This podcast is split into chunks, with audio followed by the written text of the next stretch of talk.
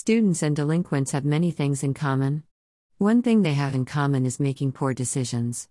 This post will examine some theories of how youth and delinquents make choices.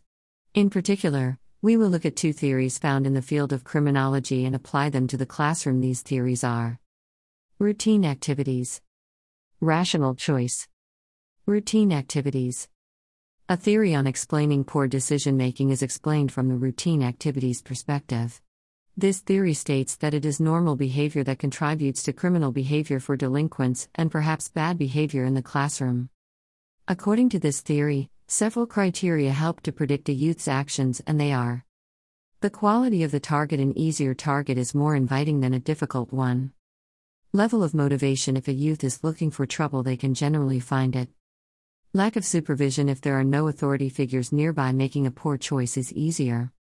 In the classroom, these dynamics interact frequently. Disruptive students will look for other students who are easy to sway to join them and or are easy to pick on, which is an example of quality. In terms of motivation, most teachers would agree a child can find a way to get into trouble if this is what they desire. Lastly, supervision is one of the main components of difficult behavior in the classroom. Some kids are impulsive, and the level of supervision makes no difference. However, many kids will wait for when they believe they can get away with what they want to do. Add. The natural extension of routine activities perspective in terms of preventing poor behavior is to neutralize the three criteria listed above. For example, if a disruptive student cannot find quality targets, it may help to eliminate poor behavior. One way teachers do this is by moving a difficult student to another part of the classroom or outside the class. When targets are gone, behavior should hopefully be appropriate. Motivation is the second criterion, and this can be neutralized through appropriate discipline.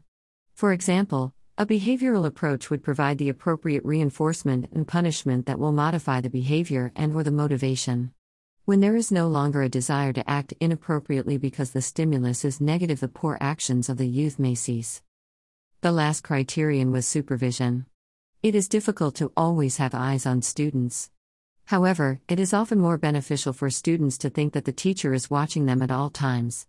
The technical term for this is withitness, which is an awareness of what is happening in the classroom at all times. Developing this ability takes experience, but a teacher can never get into the zone when teaching because the students will notice the absent mindedness and move to make poor choices. Rational choice theory Rational choice theory is another view on decision making. In this theory, delinquents decide to commit crimes based on opportunity and reward versus cost. These two criteria sound similar to the routine activities approach. However, rational choice theory takes into account that delinquents do not always plan their behavior carefully and that sometimes they are spontaneous in what they do.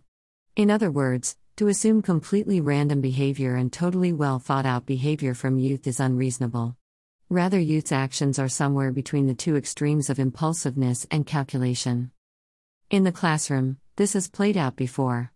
Disruptive students look for opportunities and may consider the risk reward factor.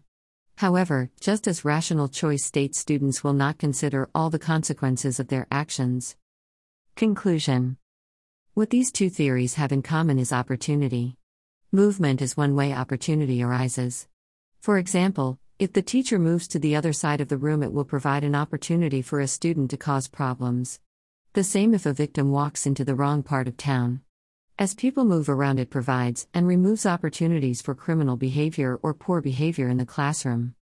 Of course, no single theory or several theories can explain everything about a phenomenon.